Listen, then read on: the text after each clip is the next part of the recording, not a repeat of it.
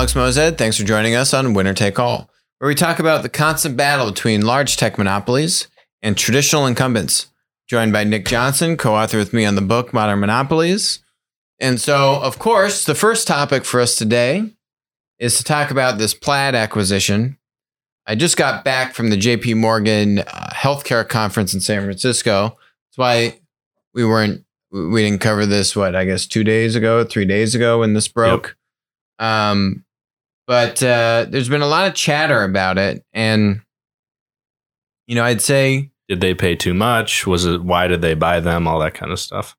yeah. And so let's first let's just kind of break down what Plaid is, right? So, Plaid are think of them as the pipes to enable if you're a fintech startup, if you want to build an app, a piece of software that um, relies upon getting access to the bank records, bank information, uh, do transactions in and out of people's banks.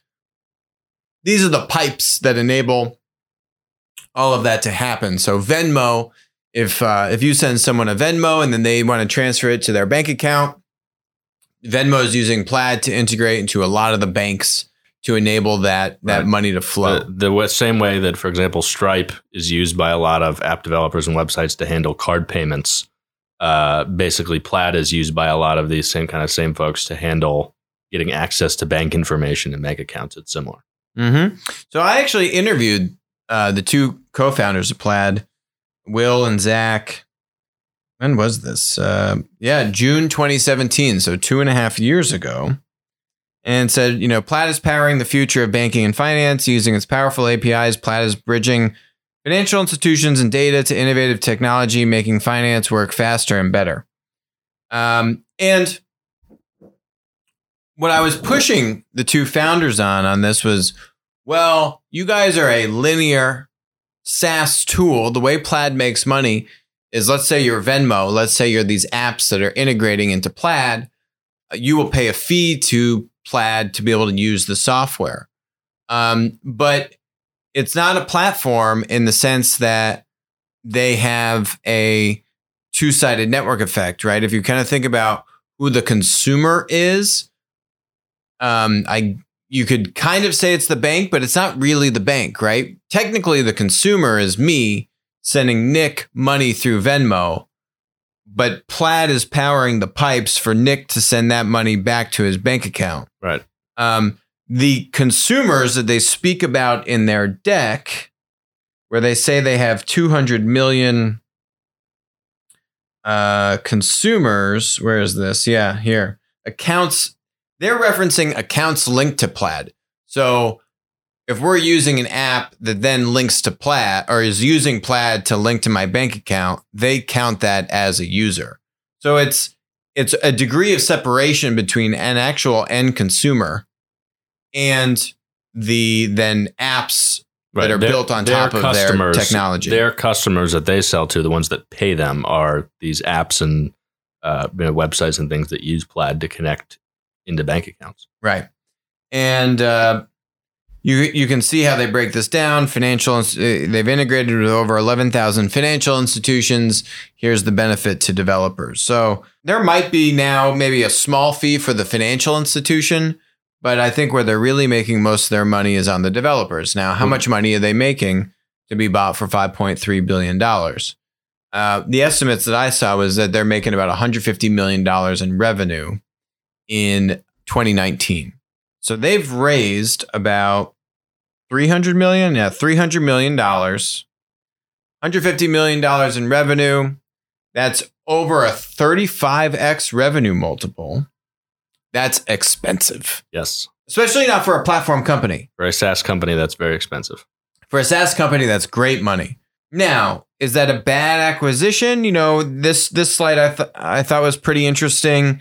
Where they show Plaid uh, penetration. That's the orange, and then you can see basically there's not much orange and there's a lot of gray. That means they have a lot of growth in front of them, right? So, could they keep up this growth and and and keep growing at a at a breakneck speed? I think I think they maybe two or three x revenue year over year.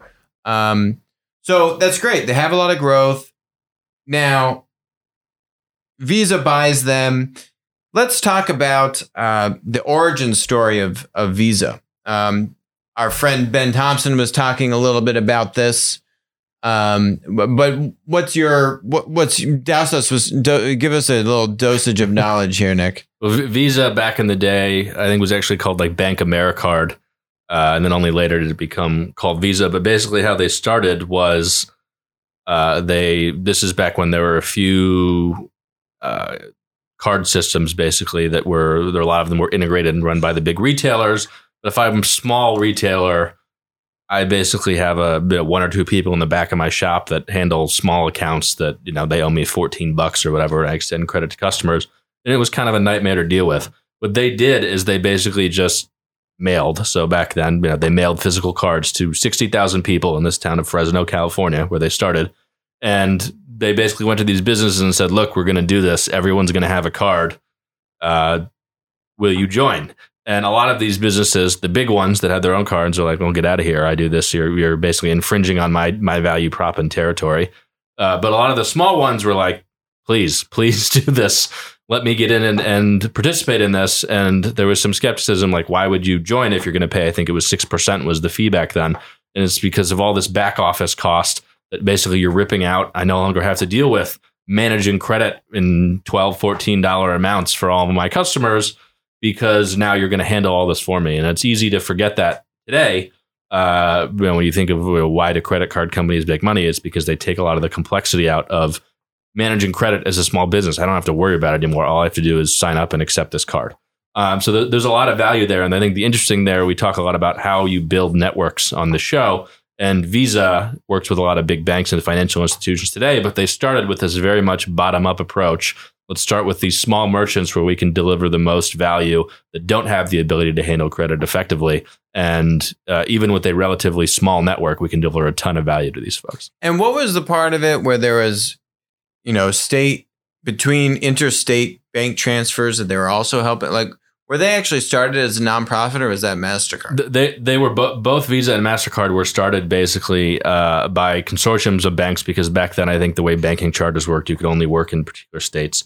Uh, so the, you don't have the massive national conglomerates that you did today that came with deregulation much later. So they basically started as consortiums of banks that would own you know, particular territories, yep. so that when you use the card, uh, the card network wouldn't just be in like originally you know, like one town or one state. You could use it as you traveled, basically by by each bank uh, owning you know part of this network and acquiring now, merchants. Now that's the true origin story of Visa Mastercard. I think the first story was the origin story of them having a credit card. Right. The true origin story of the organization of BankAmericard or whatever it was called is that they were Visa and Mastercard were nonprofits created by a consortium of banks, right. primarily to get around interstate. So I'm a bank, I want to transfer money from one state to another. How could I bring all the, this connectivity together? Right. And that is where they got the bank to bank connectivity. Right. Because they, they were competing flow. with uh, Amexes and Diners Club and yep. these kind of national that owned it themselves and they went end to end, like you know, issuing the credit. And the banks, individual banks couldn't do that because they couldn't get this national reach. So they basically banded together to compete against the, the what was then the big guys uh, to create this network. So that, you know what? I'm willing to bet that's probably the oldest example of a traditional business spinning out a platform business. That that's probably it. It's Visa and Mastercard. Uh, however many decades ago that was, um, and uh, and they've done phenomenally well. I think Visa's about a half a billion dollars in market cap, and um, their stock price has gone up over two hundred percent. Yeah, they're at four hundred thirty billion dollars in market cap. They've gone up over 200%, I think, just in the past uh, three years. Yep. And um, they're doing very, very well for themselves. Al Kelly's the CEO. Met him at a few conferences, pretty sharp guy. And um, I think this acquisition was a good one, even though they paid a phenomenal price. Let me give another example. A buddy of mine runs an MCA business. MCA just stands for merchant merchant cash advance. It's a fancy name so they don't get sued by the government for um, like usury charges because they charge such high interest. It, it's basically like payday loans for businesses. Right. Yeah. And, um, you know, in like, he won't like this, but, you know, a few decades ago, they'd probably be called loan sharks. But these are more sophisticated loan sharks. Sorry, friend. And who um, gets their money from hedge funds. So it's sophisticated money. In, in, and they do actually pretty good sized loans. But what he was telling me is that every single MCA business, which there's a lot of, there's a lot of money in the MCA uh, lending markets for small businesses that can't get credit uh, or short-term loans from big banks, and the banks aren't that good at lending. They're very stingy. We've covered this many times. Um, every single one of them is built on top of Plaid. Yeah. And what do they do when they're built on top of Plaid? So now they've built software that let's say I'm a small business, I want a loan, go to my buddy. And uh, then they pull all your bank records through Plaid, some integration. They have software that integrates, boom, you give them all your bank records. Now they can scan through, and the software will then scan through here are all the types of transactions. What were your daily averages? Did you ever go negative? What are, you know, who's pulling from your account and analyze the activity on your account? Then let's say they give you the loan. They will have daily pulls come out of your account for that amount. And all of that is facilitated by Plaid, right? So they're giving you access to the information. They're giving you controls, um, different types of controls that you can have on the account when you have this kind of lender relationship. So it's very interesting. And so pretty much you were saying this whole market is powered by Plaid. No, They're not the only one. There are other companies that do this, like uh, Envestnet, which owns Yodlee, which is similar. But Plaid is by far the the leading one in the U.S. Certainly uh, in this market, I think Yodlee tends to be more active internationally. Uh, but So, but Yodlee yeah, is- big. Well, so let's get to that. So Yodlee is owned by a company called Envestnet. Um, when did they acquire Yodlee? Um, I don't know. Oh, and BlackRock has a BlackRock has put a good chunk of money into um, Envestnet. Um, but anyway, so they own Yodlee. Envestnet's a public company. Envestnet is worth about three point nine billion dollars. Uh, I bought some stock in Envestnet in the off chance that MasterCard wants to go buy them. And, um, you know, this to me would be the natural play if someone else wanted to go and, uh, and, and kind of hedge what, Right. what, uh, what Plaid is doing and, and go after this. But, you know, I guess the, in, in, in Visa's shareholder presentation about why they bought this, they said, Hey, look, we can help them expand their network. We can help them accelerate their sales cycle. They have relationships. The way Visa's network works is they don't have direct relationships with end, consumers. They have relationships with banks. Mm-hmm. So they have the bank relationships. So basically, the banks issue cards to customers uh, that will be very, very, very valuable to Plaid. And from Visa's point of view, they want to get into what are called non-card payments, which basically means you're not using a credit card. Mm-hmm. They have, along with Mastercard, basically a pretty unassailable network in card payments. But there's these uh, huge volume of B2B payments. You're talking trillions of dollars that don't happen with credit cards. And both uh, both Mastercard and Visa have been investing heavily in trying to get more into these non-card payments, particularly in B2B, uh, account to account payments, that kind of stuff. And this fits very squarely within that area of activity. Now I wonder, I wonder, do you think so the way that Visa that that the main part of Visa's business works is where they actually take a percent of the money flowing through their systems, Right. right? Which is the platform economics, right? So um, that's how you get all these rewards. So when you get like cash back or uh, travel points and these kinds of things, that's because Visa is charging the merchant and that that's a sliding scale but let's just call it 2% that they're charging the merchant and then you get some of those some of that 2% back to the consumer as a reward or cash back or something and and Visa's basically taking uh, the difference the banks get a little bit because the, the banks are also backstopping it but net net what you can take away from that is that Visa's getting not just a SaaS fee, right? Which is, hey, I'm signing up, I get the software, and there's a fee associated with that. Visa's getting uh, a percent of the throughput going through its pipes. So when Visa releases its earnings, they talk about how much dollars have been transacted through Visa's systems. Right, GMV for them basically. That's essentially gross, gross sales, gross merchandise volume. Right. Exactly. And that is the platform dynamic which we're ta- which Visa has. That's why Visa and Mastercard and Amex are all in Plaid. Um, but you do not hear Plaid talking about total amount of throughput. Uh, there's a, there's a revenue approximation in here. Right. So There's a number of clients in the way here. they make money, basically, I think when they sign up users, uh, these developers will pay them a fee. So when you give access to the bank account, Yeah. but they also make a little bit of money basically every time you access that bank account. It's like a like pay-per API kind of API calls. Right. which, which mm, to if they're not they're not capturing a percentage of money transferred via Plaid when they connect someone. They're basically you know not to be pejoratively, but like the dumb pipes. Yep. They're the they're the connection. They're not actually they don't have the market power to take a percentage because they don't really have a network effect No, there. no, no. And so this is this is exactly what I asked the co-founders two and a half years ago. I said, "Hey guys, why don't you want to not be a pipe? Why don't you want to become a lending marketplace? Mhm. Why don't you want to let people? Why don't you want to say create a marketplace for these MCAs to actually now you know lend to uh, small business? Why do you want to kind of go the next step and try and spin off marketplaces on top of these pipes?"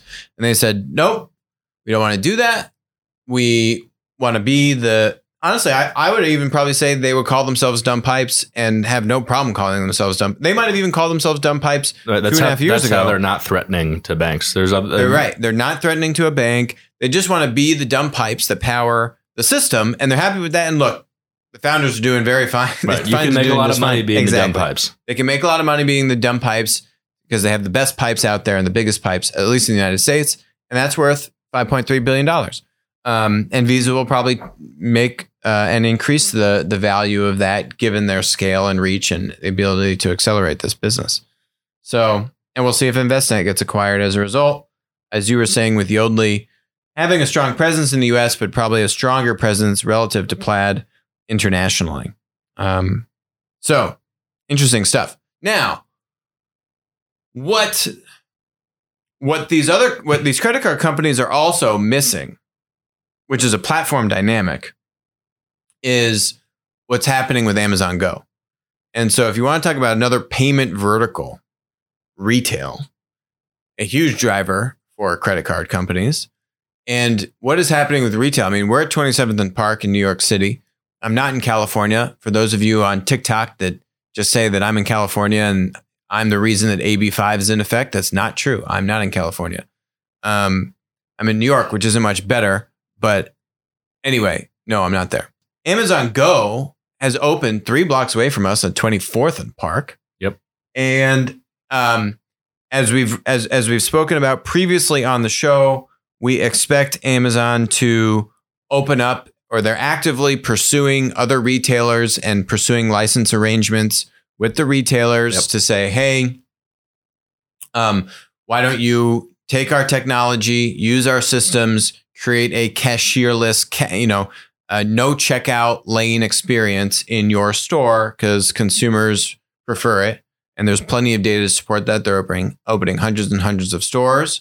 Not only is it more preferred by the consumer, A, B, it actually optimizes the square footage much more in the store, um, which can be sometimes 10%, sometimes more in terms of just checkout lanes and, Right. and, and checkout machines Not to mention human capital costs. and people to staff those machines exactly.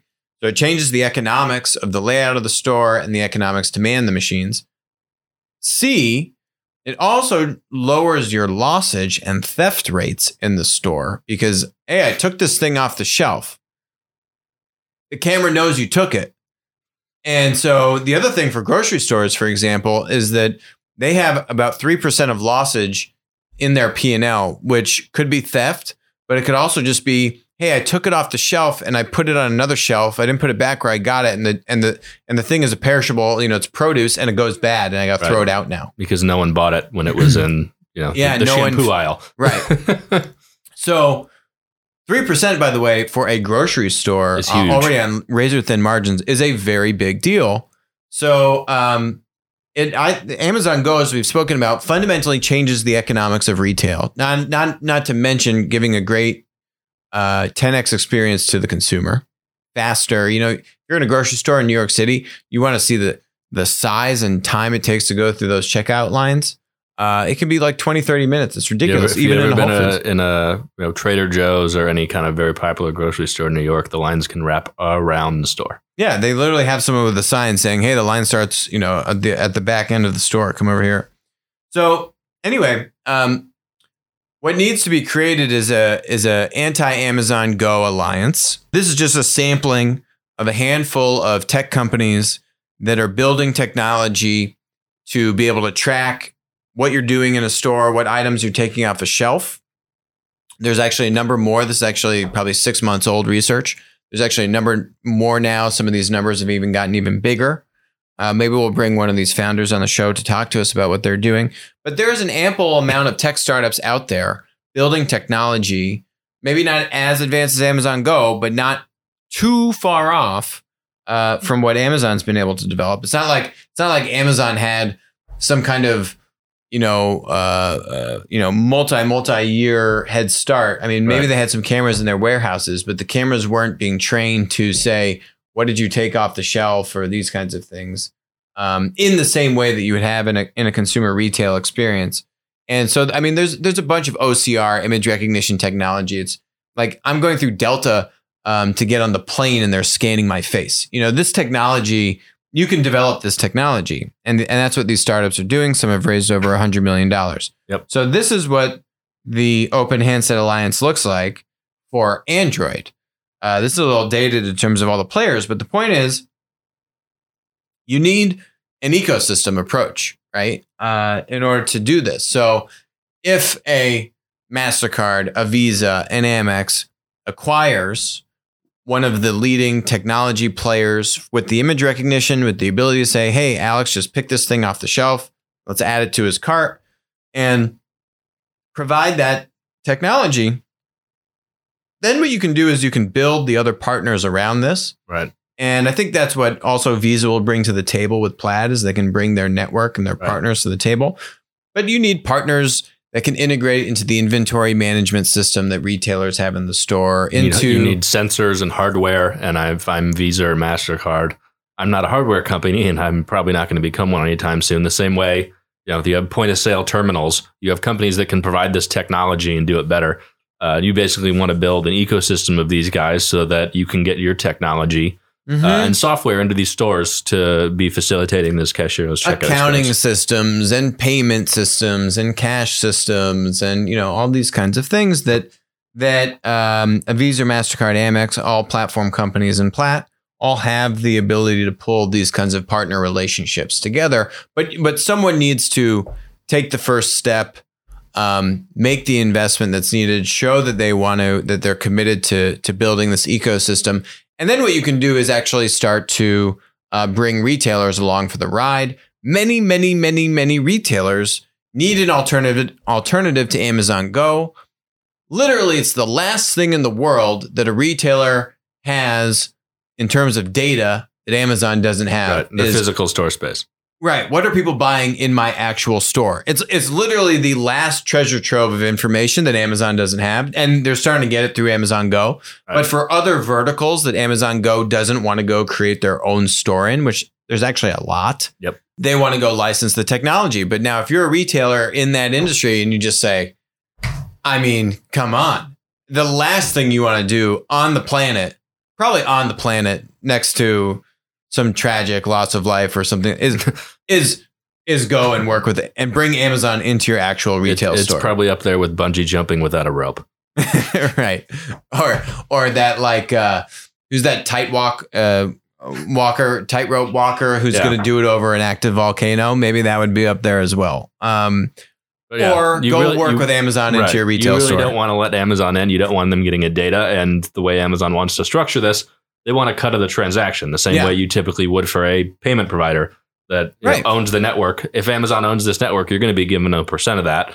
and they're going to be making a lot of money. A lot of money. Oh, and you can bet that that uh, you know the the Visa, Mastercard, Amex share in that. Even if I am paying with with one of their credit cards through my Amazon account, Right. that Once Amazon gets market power, they're going to have lever- plenty of leverage over that. right, so those swipe fees are going down. yeah, it's a it's a real problem. No one has taken decisive action in the space. This to me is a, a no brainer that that that absolutely has to be done. Um, we'll see who wants to take that first leap. So let's see. We had a, we had a fun tweet from our um, buddy, modest proposal. I love his comment. Oh, so oh yo is a platform company in the hospitality space in, India. Yep. Um, got some big SoftBank money, big SoftBank money, and now what it says here, um, they are in full retreat in India alone. I mean, they're in other parts of Southeast Asia. Oyo has lost more than sixty-five thousand rooms, or about a quarter of what it had offered to travelers uh, previously, and this is just since October, this past few months. Uh, they've stopped selling rooms in more than 200 small Indian cities. They're laying off um, many employees and slashing a bunch of costs. Now, this is a platform company. It's kind of like Expedia, Booking.com. Booking.com Yeah. of, of India, Southeast Asia. You know, what went wrong here? They they've been struggling with there's two sides, but one is kind of fraud and people putting up either fake inventory or low quality inventory and then kind of misrepresenting that. So people, you know, I show up and I think I'm going to get a nice room and I'm staying in a hotel and it turns to be, you know, like a little shack. People have posted stories about this kind of thing happening. The other issue that they've been having, which is why that part of also why that number is shrinking in addition to getting rid of bad quality inventory, is they've been uh, basically like withholding payments and accusations that they're not paying on time for a lot of these customers, uh, these uh, you know, hotels and small kind of providers, and losing folks because they're not paying them, basically. so there, there's a lot of uh, shenanigans, to put it lightly, going on there that has led to them basically retrenching. Um, and they also laid off a bunch of employees, so they're not doing very well financially, which might have something to do with the payments issues. Uh, so yeah, there, there's definitely I some just don't some know trouble there. how you burn through. I mean, they raised 1.5 billion dollars a year ago. Yep. I just don't know how you burn through that much money. I mean, that's impressive. go ask Adam from WeWork. no, but this is India. I know. This yeah, is the customer acquisition cost isn't quite the same. They're not buying a bunch of physical retail. It's uh, having a hundred million dollars in India is easily like being a billionaire in India. Maybe even having a few billion dollars in India, just in terms of the power purchasing power. of purchasing power of the dollar in these parts of the world. I mean, so 1.5 billion, it's a staggering amount of money. They'd raised 3.2 billion dollars in aggregate. I mean, I'm sure they're not about to go belly up and they've got runway Right. and this is a prudent decision to get They've- out in front of it. They've expanded too far too fast, and it seems like they're retrenching. Yes. They've got to get their operations in order Yes. and not just be like growth at all costs. Let's get into every city. You've actually got to build your network in a way that makes Yes. economic in sense. A, in a sustainable and and and and keep the quality Right. at scale, which is hard to do. Yep. We've seen Airbnb come out with uh, more restraints to keep sup- uh, quality supply strong, Yep. more checks on hosts, uh, and some more checks on on renters, uh, consumers. But um, yeah, it's difficult to scale that fast, that aggressively. It was definitely fueled by SoftBank money. I don't think this company is the same degree of fall off in the sense that this is this is actually a platform company that was raising money probably at inflated multiples but it is actually it actually was what it was purporting itself to be which was a platform company whereas WeWork was raising I don't know if they had platform multiples They had- almost They had tech company multiples as a real estate company, basically. they didn't have right. they didn't. Ha- they had SaaS multiples. They didn't have plaid SaaS multiples. Uh, everyone wants plaid SaaS multiples, but they had certainly SaaS multiples Right. for real estate. Uh, you know, renting desk Right. business, And they were trying to sell themselves as a you know a software and tech Right. company. on top of that, they were just burning through money, and then and then now you take a literally a ninety percent haircut um, on your valuation, and you need more money, and that presents a pretty big problem. Right. So- it, it's diff- not quite WeWork, but it's another case where basically just pouring capital into something doesn't necessarily help you build a sustainable business model. Yep. Uh, and you know, even at a platform where there's value to being first and having a big network, you've got to do it in a way that's sustainable. And you know, the unit economics makes sense if you just pour incentives into uh, you know the system to get more customers and more hosts on. You're going to get a you're going to dilute the quality, uh, and it's not going to work long term. hmm So let's look at this. Um, this is actually this was a couple weeks ago. EU competition chief. This is this is Miss Vestager. We've spoken about Miss Vestager many times. Uh, struggles to tame quote the dark side of big tech despite record fines. Okay, I don't know how she has the gall to call these companies the dark side. Well, I think the the gist of what she's saying here is that what they've done isn't working, and it hasn't created any effective change in the market power and dominance of these companies. She's basically like, well, they're entrenched monopolies. We find them, but it didn't really do anything. She's this is a hoot. I mean, you got to read some of this stuff. Oh God! So when they when they uh, when they they find Android, we've covered this in 2017, like Right. two or 2.7 billion dollars for forcing people to use Google apps when you had an Android phone. Um, so uh, in particular, Google Chrome as your browser. Oh, who got in trouble for that? Microsoft 20 years before. So, and we've spoken about that, that this was the right way to focus regulation, which was that, when you restrict the supply side, when you constrain the supply side, um, that is where platforms can get into trouble. And that's an appropriate area for government to come in. Now, she's grumpy because what Google did is they introduced a preference menu, which offers users a choice of different browsers and then they were also letting other competitive browsers pay for what position. Right. Um, They treated it like an auction, basically. Yes, like- like a Google ad. Right. which it kind of is. But she did not like this. One of the very impressive competencies of Google as a company is their competence of making people make choices. Um, asked if she meant that Google would drive users towards its own product, she replied, "This is why it'll be very interesting to see how will such a menu of different options how would that actually work?" You know, their biggest gripe is that they're not able to you know, put Google up on a stake and nail them to the stake, draw blood, fine them, win the fines, get the billions of dollars. I think they want more money out of these companies. I don't think, I think that's how she's evaluated. I think her success is pretty much purely evaluated on how much money she wrings out of these companies. But I think what she's saying here is a little bit more than that, which is basically the fines. Sure, they they hurt in the sense that billions of dollars is never not going to be noticed, but you're not actually seeing these companies change their behavior in a meaningful way that makes you think they're afraid of more fines. They're they're uh, complying with the rules in a minimal sense, and not from her point of view. I would say the spirit of the rules. Uh, so that they're figuring ways around these and basically, uh, you know, what is it like? Come at me, bro. Uh, is kind of their attitude. I don't know. I just think she's I think she's naive. I don't think she really understands.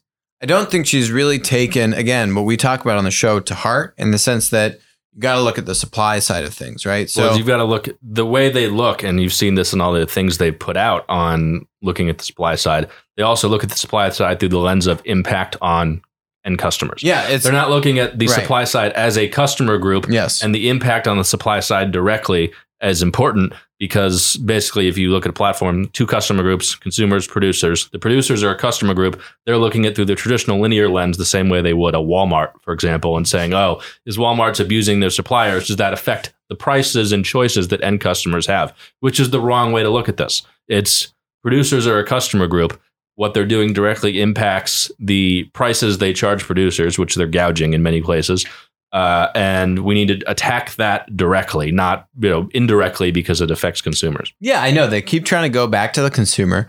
They they're like literally looking at the opportunity and the pain point right in the face, and then they say, "Oh yeah, yeah, you you restrict supply."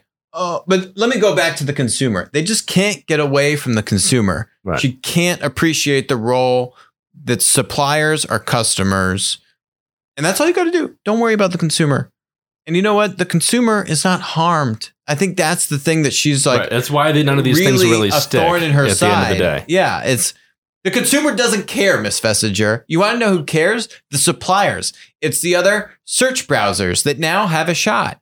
It's the other apps and websites that Google is continuously cramming down, forcing more ads, putting their own results above them on search. Why don't you look at that? Oh no, you know, because they need to look at the consumer. And then they give her another job. I mean, this you can't make this up. So, in addition to policing competition, Miss Vestager has been given a new role as European Commission, wait for it, Executive Vice President for Digital, with a mission to boost technology in the region. They're asking the lady that's supposed to destroy the big tech monopolies to figure out how to go promote new technologies in the region. This is the lady who created GDPR, which is such a downer in terms of uh, promoting competition in the region. Right. It That- that actually, is our next it article. actually entrenched Google and Facebook because they complied easily. Lots of other businesses couldn't and died. And also, by the way, a lot of what it does is like affect what you can do with cookies and that kind of stuff where people are tracking third party tracking service basically across the web. Yep. But that's not a big issue for Google and Facebook because their main source of Yep. serving ads is the stuff you do on Google or on Facebook, Yep. which now nobody else can get access to. Yep. We've said it before. Google and Facebook should be kissing the feet of Miss Vestager because Right. she's actually, you know, handed them uh, basically the keys to the kingdom for digital advertising in Europe. And this article, this was just this week. Google enhances privacy and perhaps itself at the same time. It basically is saying that GDPR and privacy regulation helps large tech monopolies. It's almost as if they've been listening to our show, Nick. You know, They, maybe they like it so much they figured they'd do a little more themselves. maybe uh yeah now they're leading the charge on privacy um and not letting uh and and i guess apple too you know not letting uh the fbi get access to these iphones which we're going to cover tomorrow um and uh and and go more into that but yeah I, it's just you know it's um it's so predictable this stuff but you'd think the people in charge who get paid, I don't know. I wonder what Miss Vestager's salary is. How much do you make? Uh any any guesses? I wonder what, what her uh maybe I'll find it and we'll come back tomorrow with what her salary is. I guess I guess 3 million bucks. That's my guess. That feels high. Oh, I don't know. We'll I think see. I think you overestimate the salaries of uh, European elected officials. oh, I hope I am. I hope but, I am. But I think the point What do you is guess? that uh, I would guess four hundred thousand euros. Okay, okay, that's the range. Okay, w- we will see. It's like Nick's faith in the government and then my faith in the government. So let's see where. uh Well, I think you can make the argument that even if it were four hundred thousand, the person who is in that role should probably make a lot more than that because the people they're regulating make billions of dollars, and that would help you attract the right talent to actually do it, which is another challenge you've run into in other industries like financial regulation, where you make a heck of a lot more money in the industry than regulating, and you have this revolving door kind of issue that comes up there. So, so there. So you're saying she's she's actually not that good because we should get someone that's paid more.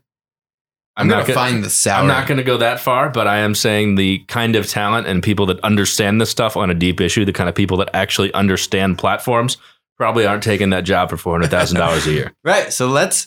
We will see. Oh, oh, oh oh! I, I got it. But we're going to talk about it tomorrow. Okay.